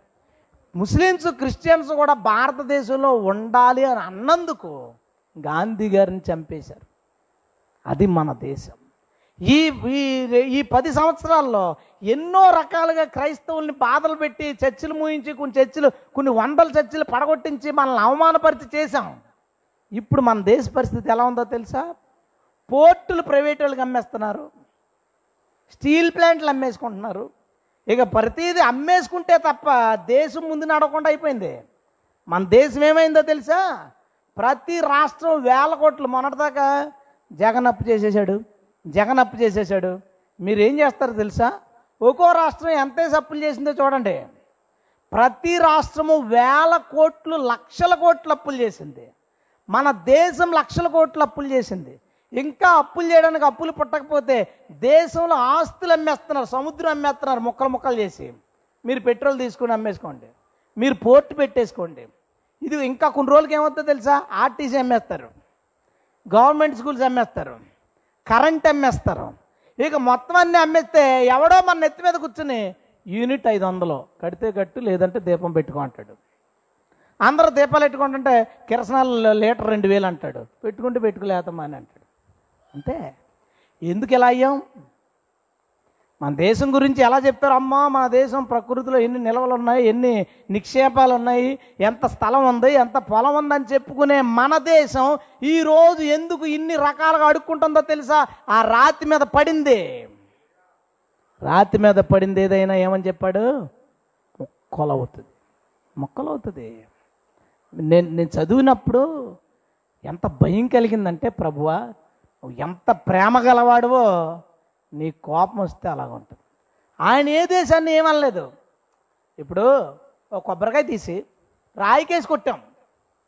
కొబ్బరికాయ తీసి రాయికేసి కొట్టాం. కొబ్బరికాయని ఏది పగలగొట్టిందని అడిగితే ఏం చెప్తా సమాధానం నాకు చెప్పు. కొబ్బరికాయ పగలగొట్టించుకుందా? రాయి పగలగొట్టిందా? కొబ్బరికాయ పగలగొట్టించుకుందా? రాయి ఏం చేసింది? దీన్ని వేసి కొట్టాం. అలా కొట్టకుండా పెడితే పగలబడుతుందా పగలబడుతుంది పోనీ పక్కన ఉంది ఏమన్నా అవుతుందా దానికి? ఇబ్బంది ఉండదు. దీన్ని వేసి కొట్టినప్పుడు తప్పేసేది కాదు. ఆ రాయి మీద పడ్డారు వాళ్ళు. పడ్డవాళ్ళు మొక్కలైపోయారు. దానికి రాయి ఏం చేద్దండి? కానీ ఆ రాయి అంత బలమైంది. హలలుయ మనం అలాంటి దేవుణ్ణి నమ్ముకున్నందుకు స్తోత్రం చెప్తాం హలలుయ ఈ రాతి మీద ఎవడైనా పడితే ఏమవుతుందంట? తునకలైపోతాడు. అది ఒక సమూహం కావచ్చు లేదా ఒక బ్యాచ్ కావచ్చు లేదా ఒక సంస్థ కావచ్చు ఒక రాష్ట్రం కావచ్చు ఒక దేశం కావచ్చు. చిన్న తేడా ఏంటంటే ముందు వెనక. త్వరగా పోవచ్చు ఆ బ్యాచ్ త్వరగా పురుగులు వచ్చేసి నోట్లోంచి లేటుగా రావచ్చు. ఈలోపు మనమేమనుకుంటాం? యేసుప్రభుని అంత అలాగన్నా యేసుప్రభుని అంత అలా నిషేధించిన ఏంటి ఏమంటలేదు దేవుడు అనుకుంటాం. కాదు చరిత్ర చదివితే బాగుంటుంది. కరెక్ట్గా యేసుప్రభు సువార్త ప్రకటించబడిన మొదటి శతాబ్దం నుంచి చూస్తే ఏ గవర్నమెంట్ అని చేయాలని చూస్తే ఆ గవర్నమెంట్లో రాజులు చాలా దారుణంగా చచ్చిపోయారు. దారుణంగా చచ్చిపోయేవారు. ఆత్మహత్య చేసుకుని చచ్చిపోతాడు రాజు ఎవడైనా? ఓ రాజు సువార్త క్రైస్తవుల్ని యూదులు హింసించినోడు ఆత్మహత్య చేసుకుని చచ్చిపోయాడు. ఇంకొకడు మంచం మంచి లెగుస్తూ పడిపోయి దెబ్బ తగిలి చచ్చిపోయాడు. ఒకడికి మోసం చచ్చి చచ్చిపోయాడు. ఇదేం ఇదేం విచిత్రం అండి? మన సామాన్యంగా కూలి పని చేసేవాడు ఉన్నాడు కదా కూడా మోసంతో చచ్చిపోయాడు. ఎందుకు? రాయి మీద పడినవాడు తునకలైపోను. గట్టిగా స్తోత్రం చెప్దాం. హలెలుయా నెంబర్ త్రీ మూడో విషయం. అది ఎవన మీద పడునో వాణ్ణి నలిపేస్తంట. ఇది చూడు. అది ఎవరి మీద పడునో వాణ్ణి నలిచేయును. నలిపేస్తాడు ఈ రాయి మీద పడితే అట ముక్కలైపోతాడట కానీ రాయి లేచి కనుక ఎవడ మీద అయినా పడితే వాడు నలిగిపోతాడంట. అందుకే మనం వింటాం చూసావా? దేవుడు కొట్టాడు రా ఏమిచ్చి కొట్టాడు? కుంకిడిగా పిక్కనే సంతుకేరు పత్రంతో బద్దలు కొడతారు చూసారా మరి అక్కడ రాసిపోయిన మాట అలాగ ఉంది. ఎలా ఉందో? తెలిసి ఈ రాయి ఎవడ మీద పడిన వాడిని నలిపేయను. నలిపేయను సందుకోలు పత్రం మీద ఇలా నలుపుతుంటే ఎలా ఉంటుంది? ఈ రాయి నలిపే వాళ్ళు ఉంటారు చాలా మంచిది ఈ రాయ. కాకపోతే కొంచెం మరి ఒక దాని మీద పడినా పగులుతుంది ఇది ఎవడ మీదైనా పడినా పగులుతుంది. గట్టిగా స్తోత్రం చెప్తాం హలెలుయం పంతొమ్మిది వందల పద్దెనిమిదిలో అహ్మద్ దేదాద్ అనేవాడు ఒక అతను పుట్టాడు. ఇండియన్నే. అతను డాడీ పని ఉద్యోగం వాటి మీద సౌత్ ఆఫ్రికా వెళ్ళిపోయాడు. చాలా మందికి తెలుసు. అహ్మద్ దేదాద్ అంటే క్రిస్టియన్స్ని మొట్టమొదట డిబేట్స్ పెట్టి పుస్తకాలు రాసి క్రిస్టియన్స్ తమ తమ విశ్వాసం నుంచి తప్పించిన debater Muslim debater. Zakir Naik Saifi వీళ్ళందరూ ఈ అహ్మద్ దేదాద్ యొక్క పిల్ల కొమ్మలో శిష్యులునే అంత భయంకరమైనడు అహ్మద్ దేదాద్. మనోడు చాలా అవార్డులు వచ్చినాయి. యాభై సంవత్సరాల పాటు అదే పని. ఎక్కడ క్రైస్తవులు కలడం బైబిల్లో ఈ తప్పులు ఉన్నాయి ఈ తప్పులు ఉన్నాయి ఖురాన్ గొప్పదండం ముస్లిమ్స్గా మార్చేయడం. సౌత్ ఆఫ్రికాలో ముస్లిం చాలామంది ముస్లిమ్స్ ఉంటారు వాళ్ళందరికీ పెద్ద బలం అహ్మద్ దేదాద్ ఇంకా బాధలు పెట్టాడు ప్రభుని ప్రభు చూస్తారు కదా చూశాడు చూశాడు చూశాడు చూశాడు చూశాడు. పంతొమ్మిది వందల తొంభై ఆరు వరకు ఇంచుమించు యాభై సంవత్సరాలు కొన్ని వందల డిబేట్లు రాశాడు. పదుల సంఖ్యలో పుస్తకాలు చేశాడు. ప్రపంచమంతా చుట్టి ప్రతి చోట క్రైస్తవ సేవకుల్ని ఓడగొట్టి ఓడగొట్టి ఓడగొట్టి ఇంటికి పోయాడు. ఇంటికి పోయిన తర్వాత ఒకరోజు కొంచెం అలా మూతి చెయ్య కాలు పక్కకు లాగినాయి. పారాలసిస్ తగ్గిపోద్ది అన్నారు. అలా నోరు లాగి నాలుకకు పక్షవాతం వచ్చింది. ఎవరికి రాదు. మరి ఆ నాలుకతో ఆ నాలుక ఏం చేసింది? ఈ రాయిని తిట్టింది. ఈ రాయి ఏం చేసిందో తెలుసా? ఆ నాలుగును అలా నలిపింది. మంచం మీద పిచ్చి కేకలు వేసేవాడు. మీరు అహ్మద్ దిదాద్ లాస్ట్ డేస్ అని కొట్టండి. యూట్యూబ్లో వీడియో ఉంటుంది. చిన్న పిల్లోడికి చేతులు కాళ్ళు కడేసి అట్ల పిల్ల బాగా వేడెక్కించి ఏ చేతి మీద చురకేస్తే ఎలా అరుతాడు? అలాగా అరవడం మొదలుపెట్టి ఓ వారం రోజులు అయిపోయింది. నెల అయిపోయింది. ఆరు నెలలు అయిపోయింది. ఇది తగ్గట్లేదు చచ్చిపోవట్లేదు. తొమ్మిది సంవత్సరాలు తొమ్మిది సంవత్సరాలు అదే ఇబ్బంది. ఎప్పటికైనా బాగుపడతాడని అన్ని రకాల వైద్యాలు చేస్తుంటే బాడీలో ఒక్కో పార్టు ఒక్కో పార్టు పోతుంది. చెట్ట చివరికి కిడ్నీలు బాగా ఫెయిల్ అయిపోయినప్పుడు పక్షవాతవ ఊపిరితిత్తుల సమస్య వెన్నుపూస సమస్య కిడ్నీల సమస్యతో చెట్ట చివరికి రెండు వేల ఐదులో చచ్చిపోయాడు. నేను అది చదివినప్పుడు భయం వేసింది. ఈ రాయి మామూలు కాదు. హలో ఈ రాయి మామూలుది కాదు. అందుకే ఏం రాశాడు? ఈ రాయి ఎవడి మీదన్నా పడితే నలిపేస్తాడు. నలిపేస్తాడు. ఎంతమందిని చూసాం. ప్రతి ఊర్లోనూ ఒక కథ ఉంటుంది. మీటింగులు పెడుతుంటే ఊరుకునేవాడు కాదండి. వచ్చి చాలా గొడవలు చేసేవాడు. మరి అతను ఏమయ్యాడండి? యాక్సిడెంట్లో కాలు ఇరిగిపోయి మంచం మీద ఉన్నాడని. ఏ పక్షవాత వచ్చేసిందని. లేదా ఇంకో జబ్బు వచ్చేసిందని. ఇంకోటి అయిపోయాడు ఇంకోటి అయిపోయాడు ఎందుకు ఆ మాటలన్నీ ఎందుకు వచ్చినా తెలుసా? రాయి పడింది. అప్పటి వరకు ఏమందో? మారుతాడులే మారుతాడు. మీరు ఆలోచించండి ప్రతి ఊర్లోనూ దేవుని రాయి కింద పడి నలిగిపోయినోడు ఉంటాడు ప్రతి ప్రాంతంలోనూ ఈ రాయి మీద పడి విరిగిపోయినోడు ఉంటాడు. దేవునికి స్తోత్రం. హలలుయం ఏసులో ఈ యాంగిల్ చెప్పుకోవాల్సి వస్తుంది ఈరోజు. చేశాడు మరి ఏం చేయను? రాశాడు అనుకోండి ఏదో దాన్ని చెప్దాం. ప్రాక్టికల్గా నేను చదువుతుంటే ఇంకా ఎంతోమంది జీవితాలు నేను చదువుతుంటే ఆర్ఎస్ఎస్ వాళ్ళు ఎలా చచ్చిపోయారు? ఒకడు ఒక ఊర్లో ఒకే రోజు ఎనిమిది మంది క్రిస్టియన్స్ని చంపేశాడు. ఒకే రోజు ఎనిమిది మంది క్రిస్టియన్స్ని చంపేశాడు. మహారాష్ట్రలో ఎక్కడ సంథింగ్ చంపేసిన నాలుగు రోజులు ఐదు రోజులు మనవాడికి ఇంకేం కేసులు కట్ట ఉండాలి. తర్వాత వాళ్ళ చుట్టాలకి అతనికి గొడవై గొడవై మేడ మీద నుంచి తోసేస్తే ఇలా విరిగిపోయి వెన్నుపోసా మంచం మీద ఎనిమిది నెలల్లో ఎంతో ఇంకా మంచం మీద ఒకటి రెండు ఐదు చచ్చిపోయాడు. రాయి పడిపోయింది అనుకున్నాను నేను జనం ఏమనుకుంటారు? వాడు దూశాడు వీడు దూశాడు. ప్రభు మీద కేసులు రాకుండా చూసుకుంటాడు అది ఆయన గొప్ప. ప్రభు మీదకి ఏ కేసు లేదు. పక్షవాతం మీదకు తోసేస్తాడు లేదంటే ఎవడో చుట్ట మీదకు తోసేస్తాడు ఏదో లారీ మీదకు తోసేస్తాడు దేని ఆయన మీదకు రాదు. కానీ నలిపేదేంటో తెలుసా? ఈ రాయి. హలెలుయ మనం నమ్ముకున్న రాయ. మన మూలరాయి దాని మీద పడితే మొక్కలవుతాడు. అది ఎవడి మీదన్నా పడితే వాడు నలిపివేయబడతాడు. హలెలుయ ఆఖరి విషయం ఆయన తన గురించి చెప్పుకున్న రాయి అనే విషయంలో. మత్తేసు వార్త ఏడో అధ్యాయం.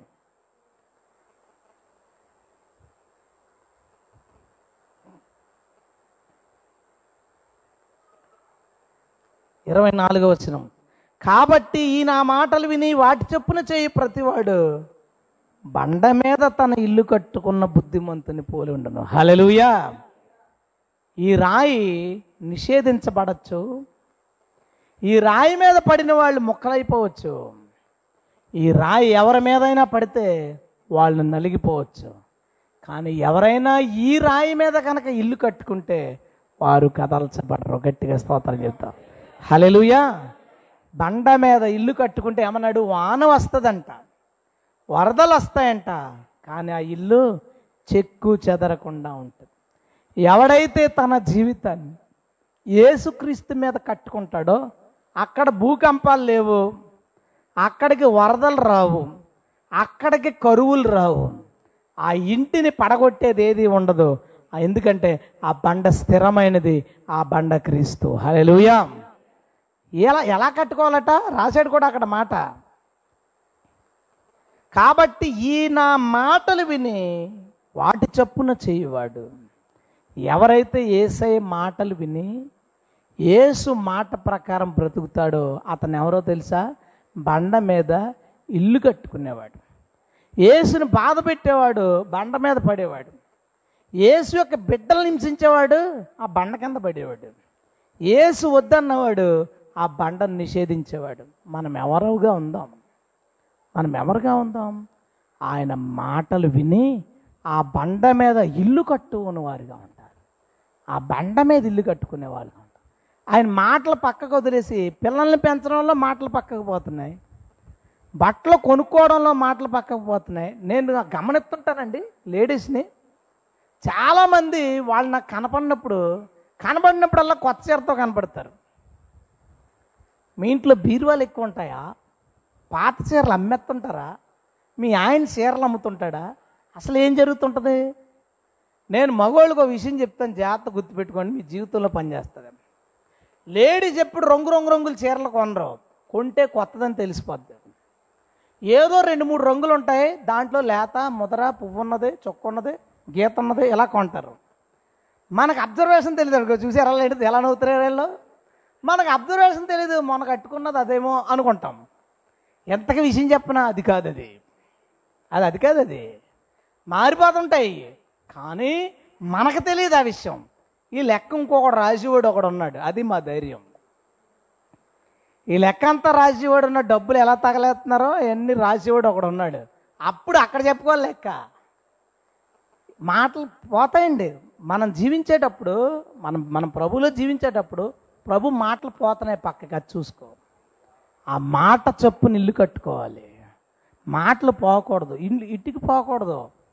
ఇల్లు కడితే దానిలోంచి ఇటుక బయటికి పోకూడదు.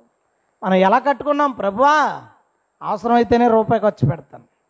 నా దగ్గర ఇంకో రూపాయి ఉంటే నాకంటే అవసరం ఉన్న వాళ్ళకి నేను ఇస్తాను. హలలుయ అలాగైనా ఇల్లు కట్టుకున్నాం. ఇటుకలు ఎందుకు పోయినాయి బయటికి?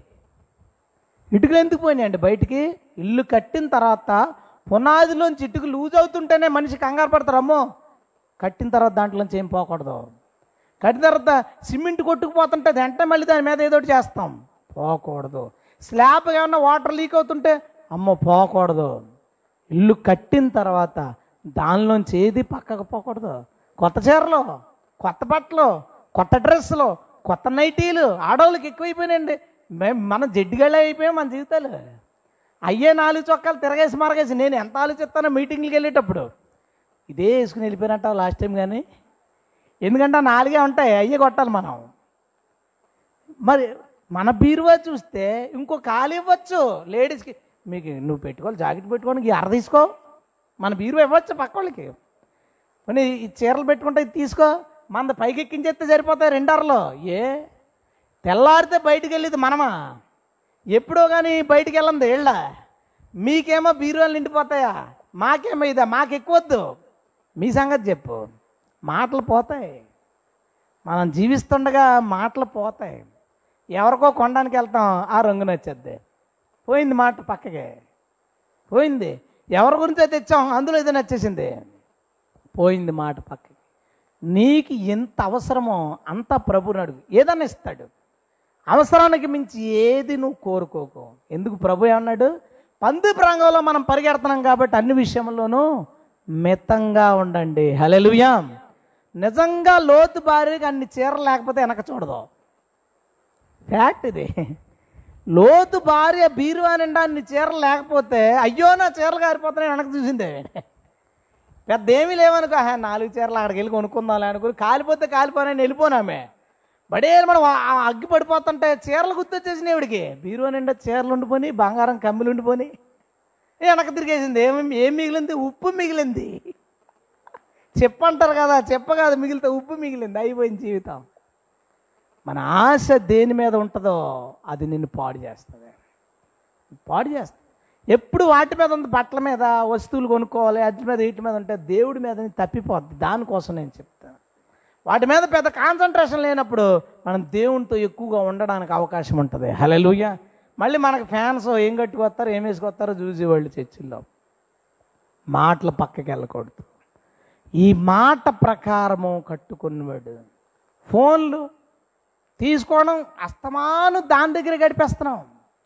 ఐదు నిమిషాలు టైం దొరికితే అంటే దేవుడు నీకేమైనా చెప్దామంటే అవకాశం కూడా ఇవ్వకుండా ఫోన్ నడ్డు పెట్టుకున్నావు. మాటలు పక్కకు పోయినాయి దేవుడి మాటలు.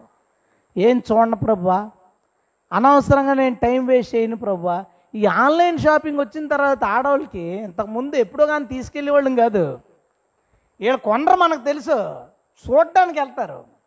తీసుకెళ్ళేవాళ్ళం కాదు. ఇప్పుడు ఏం చేసింది? ఇప్పుడు ఏం చేయరు? వీళ్ళందరూ చీరలు పొట్టేటేసాడు అమెజాన్ నాడు వీడు తెల్లారితే తిప్పుకోవడమే సరిపోయింది. లేపి లేపి స్క్రోల్ చేసి స్క్రోల్ చేసి చూసి కొనేది లేదు చేసేది. మాట తట్టుకునే పని కూడా లేదు. వాళ్ళకి తిట్టుకునేవారు ఇంతకుముందు ఇప్పుడు ఫోటోలే. అంతే కదా ఇంకా చూడటమే వీళ్ళు. అన్ని చూడటమే. అవసరం ఉన్నవి చూడటం అవసరం లేని చూడటం.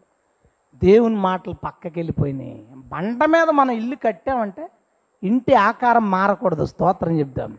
హలేలుయ ఎంతకాలం అయింది చర్చి కట్టి? ఆరు సంవత్సరాలు అయింది. ఆరు సంవత్సరాల్లో ఇదేమైనా ఇక్కడికి వచ్చేసిందా? డోర్ ఏమన్నా మూలకపోయిందా? బోరు కొట్టి? లేదు. కట్టామంటే ఇల్లు అలా ఉండిపోవాలంతే. హలెలుయ మారిపోకూడదు సీజన్లకు మారిపోకూడదు పెళ్ళిళ్ళకి మారిపోకూడదు పరిస్థితులకు మారిపోకూడదు ఊర్లు మారితే మారిపోకూడదు. వాక్యం ఎలా ఉందో మన వాక్యంలో ఉండిపోదాం కాక ఆమెన్. హలెలుయ పెళ్ళి కావాల్సిన వాళ్ళు కట్నాల జోలికి వెళ్ళకండి. కట్నాల జోలికి వెళ్ళొద్దు. మొన్న పెద్ద దెబ్బ తినేసాను నేను. దెబ్బ అంటే ఇంత అంత దెబ్బ కాదు. నేను ఎక్కడికన్నా వెళ్ళానంటే మనం చాలా స్ట్రాంగ్గా దేవుడి గురించి నిలబడితే మనకు భయం ఏంటి అని అంటుంటుంది మన మన పెళ్ళి అయింది కదా మనవాడిది. ఆ పెళ్ళికి నేను వెళ్ళలేదు మా ముందు మాట్లాడుకున్నప్పుడు మొత్తానికి రెండు లక్షలకు మాట్లాడుకున్నారు ఆ రేటు. అది కూడా ఎందుకు? వాళ్ళ చెల్లికి అప్పు చేసిన డబ్బులు తీసుకుని అప్పు తీసేద్దామని ఆడు ప్లాన్ చేసుకున్నాడు. పోనీ ఇటుపక్క కూడా ప్లాన్ ఏదైనా సరే అటుపక్కన వాళ్ళు అడిగారు కదా. ఇప్పుడు వాళ్ళే మేము ఇస్తామండి ఇస్తామని బతిమాలంటే వేరే విషయం. వీళ్ళు అడిగారు. వీళ్ళు ఐదు ఎంత అడిగారు వాళ్ళు ఎంత ఇస్తున్నారు మొత్తానికి ఒక రెండుకి సెట్ అయింది. తర్వాత నేను ఎప్పుడు వెళ్ళానంటే అంతా అయిపోయింది. పెళ్ళి డేట్ పెట్టడానికి వెళ్ళినప్పుడు వెళ్ళి తాళి గురించి అడుగుతున్నారని తోరణాలు ఏ అన్ని అడుగుతున్నారని అవన్నీ వద్దని చెప్పడం కోసం నన్ను తీసుకెళ్ళారు. అటుపక్కన ఒక పెద్ద హెడ్ పెళ్ళి చేశాడు కదా అతను అటుపక్కన మెయిన్ హెడ్గా అతను వచ్చాడు. ఇటు పక్కన నేనున్నాను. ఈలోపు తాళి టాపిక్ వచ్చింది. వచ్చేదో మాట్లాడుతున్నారు. నేను చెప్పాను ఇదండి ఇది ఇది ఇది సంగతి.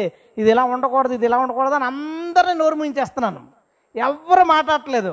ఈలోపు అటుపక్కన ఉన్న పెద్ద ఉన్నాడు కదా. మీరు చెప్పిన మాటలు అన్నీ బాగున్నాయి పీటర్ గారు. మీ వాడు కట్నం తీసుకోకపోతే అన్నాడు.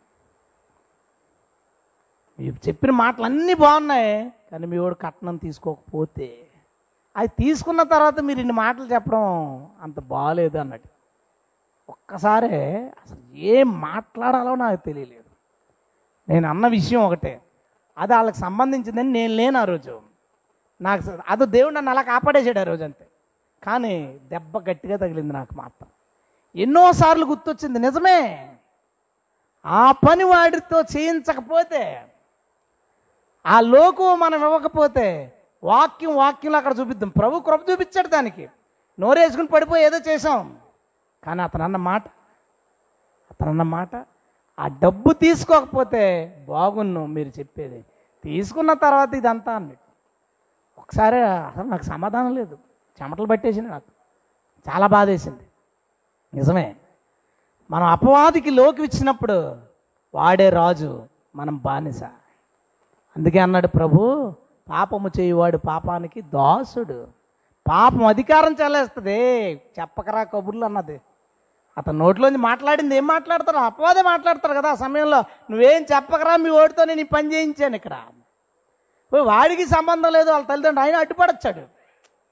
వాడు చేయగలడు. ఆడేమనుకో నేను అప్పు తీర్చలేనేమో అనుకున్నాడు.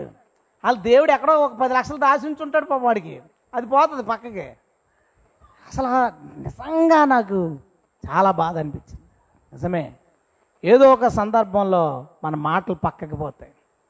మనం బండ మీద ఉండం. బండ మీద ఇల్లు కట్టుకుంటే ఆ బండ నేను సురక్షితంగా కాపాడుతుంది. హలలుయ మనం ఆ టైంలో చేయగలిగితే ఇడైతే గట్టిగా నిలబడ్డాడు. తాళి గురించి అది తాళి కనుక తెచ్చారంటే నేను దిగేసి వెళ్ళిపోతాను. ఇలాంటి వార్నింగ్లు ఇచ్చాడు. కానీ ఇంట్లో ఇదెందుకు చేయలేకపోయాడు? అమ్మ నువ్వు కనుక డబ్బులు అడిగితే నేను పెళ్ళి చేసుకోను.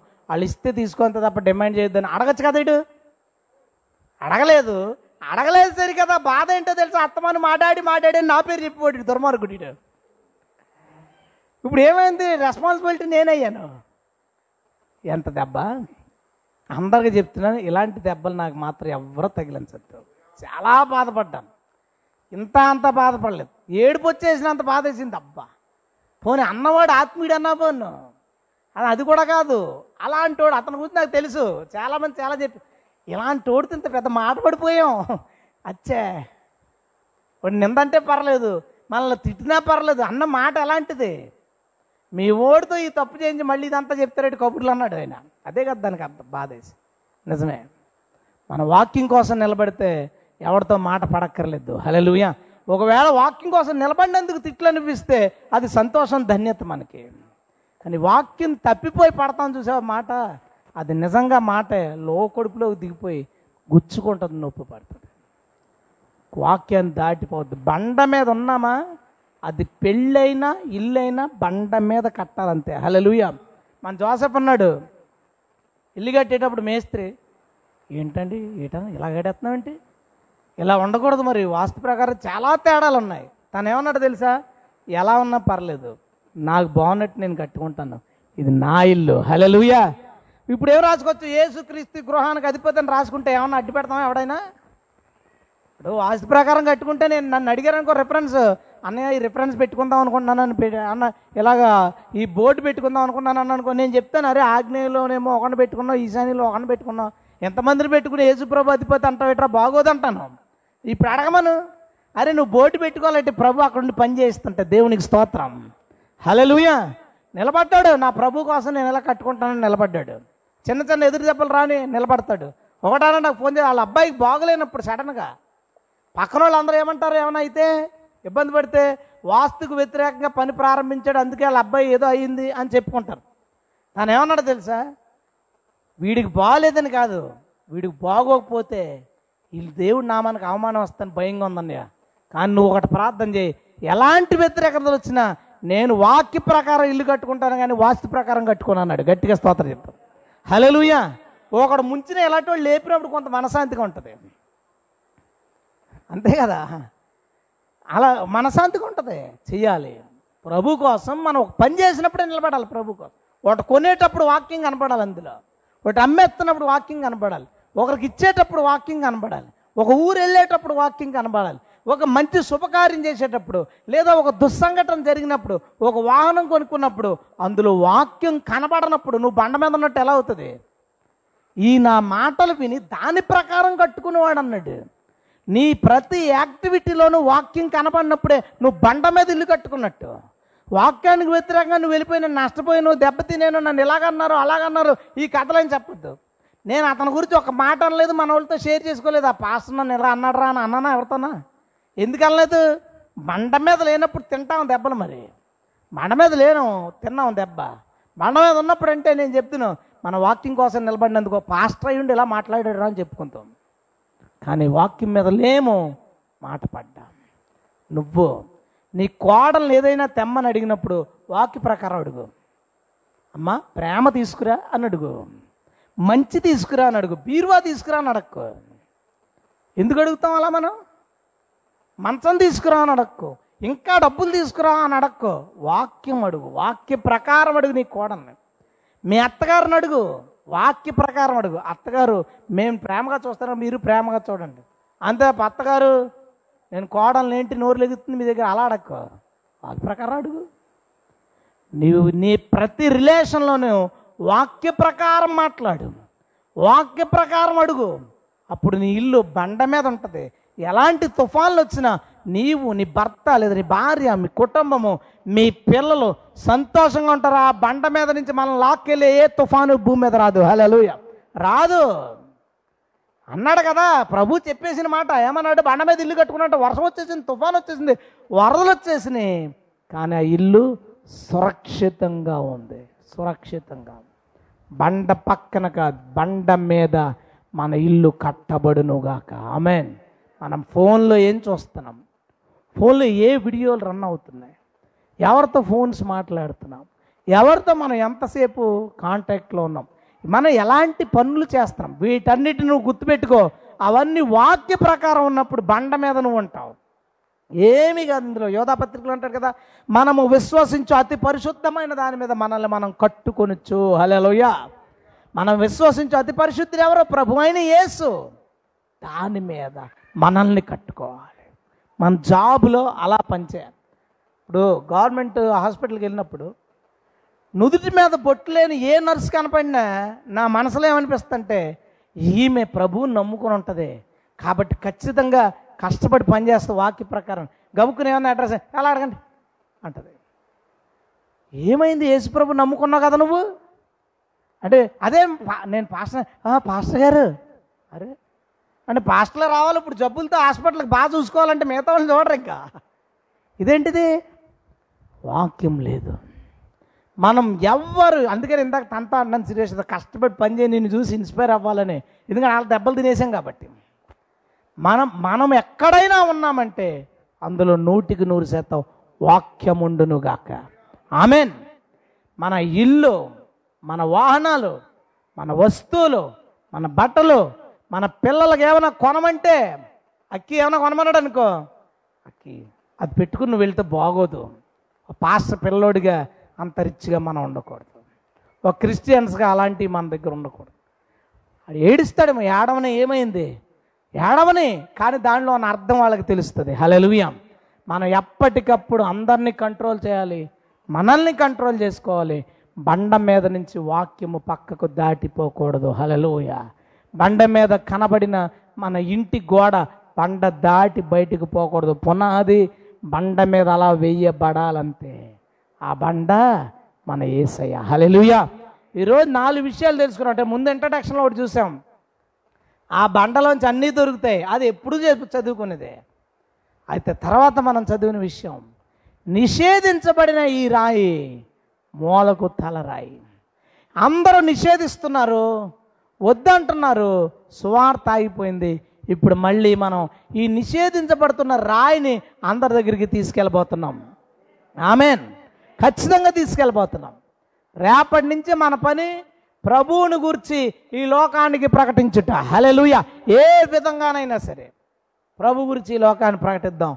ఈ రాయి వాళ్ళ దగ్గర ఉంటే నాలుగే టైర్లు అనుకున్న వాడికి పంచర్ అయినప్పుడు ఐదో టైర్గా ప్రభు వస్తాడు. హలలుయా నిషేధించబడిన రాయి మూలకు తలరాయి అవుతుంది. అందులో డౌట్ లేదు. రెండోది ఈ రాతి మీద పడ్డవారు తునకలైపోయారు. గతించిన పదేళ్ళుగా క్రీస్తు సంఘాలను అవమానపరిచి స్వార్థను ఆటంకపరిచిన ప్రతి దేశము ఈరోజు ఆర్థికంగా చిన్న భిన్నపై యుద్ధాల భయంతో అంతర్లేన సమస్యలతో కుట్టుమిట్టాడుతూ ఉన్నాయి. ప్రతిదీ ఏ దేశం సుఖంగా లేదు. కనీసం ఒక్క దేశం అంటే ఒక్క దేశం కూడా సుఖంగా లేదు ఇబ్బందులు పడుతున్నాయి. ఆ రాతి మీద పడితే విరిగిపోతారు ఈ రాయబడిన వాళ్ళ గురించి ఒక్కడ గురించే నేను చెప్పాను కానీ ప్రతి ఊర్లోనూ ప్రతి పట్టణంలోనూ ప్రతి ప్రాంతంలోనూ ఇలాంటి వాళ్ళు ఉంటారు. ఏ మనకు తెలీదా ఏ రోజు ఏ రోజు దేవుని అపస్తుల్లో యాకోబుని తల నరికించేశాడు. తల నరికించేసి అతను సింహాసనం మీద కూర్చుని ప్రశస్తమైన బట్టలు వేసుకుని చక్కగా కూర్చుని మాట్లాడుతుంటే ఇది దేవుని స్వరం అనుకున్నారు. అంతలోనే ఏమైంది? నోటి వెంట పురుగులు పడి అక్కడే చచ్చిపోయాడు. ఎందుకు? రాయి నలిపేసింది. సింపుల్గా ఏంటి? రాయి నలిపేసింది. రాయి కింద పడినవాడు నలిగిపోతాడు. ఎవడైనా సరే ప్రభు జోలికి వచ్చి ఇబ్బంది పెడుతుంటే పెడుతుంటే మనం ఎవరు ఏమనకూడదు. అందరూ మన వాళ్ళు రెచ్చిపోతున్నారు. అది బాధ. నువ్వెందుకు రాళ్ళు ఇచ్చి కొడతావు? దేవుని వాక్యం ఏం సెలవు ఇచ్చింది ఆ రాయి ఎవడ మీద పడునో ఓ టైం వస్తుంది. ఆ టైం వచ్చినప్పుడు ఆ రాయి లేచి ఆడి మీద పడుతుంది. మళ్ళీ ఎవ్వడం వాడిని అందులోంచి విడుదల చేయలేడు. మనవాళ్ళు ఆవేశపడిపోతున్నారు. మనవాళ్ళు ఇబ్బంది పడిపోతున్నారు. ఎందుకు? మొన్నటిదాకా ఓ మతపరమైన గొడవలు పెట్టినప్పుడు మన వాళ్ళు ఓ రెచ్చిపోతున్నారు. ఇప్పుడు ఏమైంది? వాళ్ళ వాళ్ళ తనుకుని వాళ్ళ విషయాలన్నీ వాళ్ళు బయట పెట్టుకున్నారు. అవునా కదా? ఎందుకు కంగారు? దేవుడు తెలుసు ఇంతకుముందు రెండు సంస్థలు కలిపి పనిచేసి కరుణాకర్తం ఇంకొకటి కలిపి పనిచేసేవాడు. తర్వాత రాజులు చౌదరీలు బ్రాహ్మణులు క్యాస్ట్ బిల్డింగ్స్ వచ్చేసినా వాళ్ళకి వాళ్ళ గొడవలు వచ్చి మొక్కలైపోయారు. మళ్ళీ ఇంకో బ్యాచ్ కలిపి పనిచేశారు. నిన్న మొన్న వీడేమో డబ్బులు అడుక్కుంటున్నాడు వాడేమో హిందువులు మోసం చేసి డబ్బులు దాచేసుకుంటున్నాడు అని వాళ్ళే వాళ్ళ పెట్టుకున్నారు దేవుడికి తెలుసు ఏది ఎప్పుడు బయట పెట్టాలో ఎవరిని పాడు చేయాలో. వీళ్ళకి తెలియదు దేవుని ప్రజలకు తెలియట్లేదు. మనం ప్రశాంతంగా చూస్తే చాలు ఈ రాయి నలిపి వాళ్ళంతా నలుపుకుంటా పోతుంది. హలెలుయ ఆఖరిగా ఈ రాతి మీద ఇల్లు కట్టుకోవాలి. మనం ఈ రాయిని నిషేధించలేదు కానీ స్వీకరించి ఇల్లు కట్టుకోలేదు. రాయిని స్వీకరించి ఆ రాతి మీద మన ఇల్లు కట్టుకోవాలి. ఆ బండ మీద ఇల్లు కట్టుకోవాలి. అది వాక్య ప్రకారం అన్ని విషయాల్లో మనం ఎంత మన కోపం వచ్చినప్పుడు కూడా వాక్య ప్రకారమే రావాలి మాటలు. ఆనందం వచ్చినప్పుడు కూడా వాక్య ప్రకారమే. ఇద్దరు ముగ్గురు ఇద్దరు ఉన్నప్పుడు అక్కడ లేని మనిషి కోసం మాట్లాడుకోవడం చూశాను నేను. అక్కడ లేని వాళ్ళ కోసం మాట్లాడుకుంటున్నాం. మనం లేని వాళ్ళ కోసం మాట్లాడద్దు. మనం ఏ మన జీవితం ఏంటో మన జీవితాన్ని పోలి సమస్యలను చేసుకుంటూ పోదాం. ఒకటెప్పుడు మర్చిపోకు. ఏ క్రైస్తవునైతే ఇబ్బంది పెట్టడానికి కొంతమంది ప్రయత్నిస్తారో వాళ్ళను క్రీస్తు అనే రాయి నలిపేస్తుంది. హలే నువ్వు ఏమీ చేయగలదు నువ్వు అలా చూస్తా ఉండి చాలు ప్రభు ఎవడ ఏ- ఎక్కడ నలపాలో అక్కడ నలుపుకుంటా వెళ్ళిపోతాడు? మన పని ఏంటో తెలుసా? ఆయనకు విధేయులుగా ఆ బండ మీద మన బ్రతుకు కొనసాగించుకుంటే చాలు.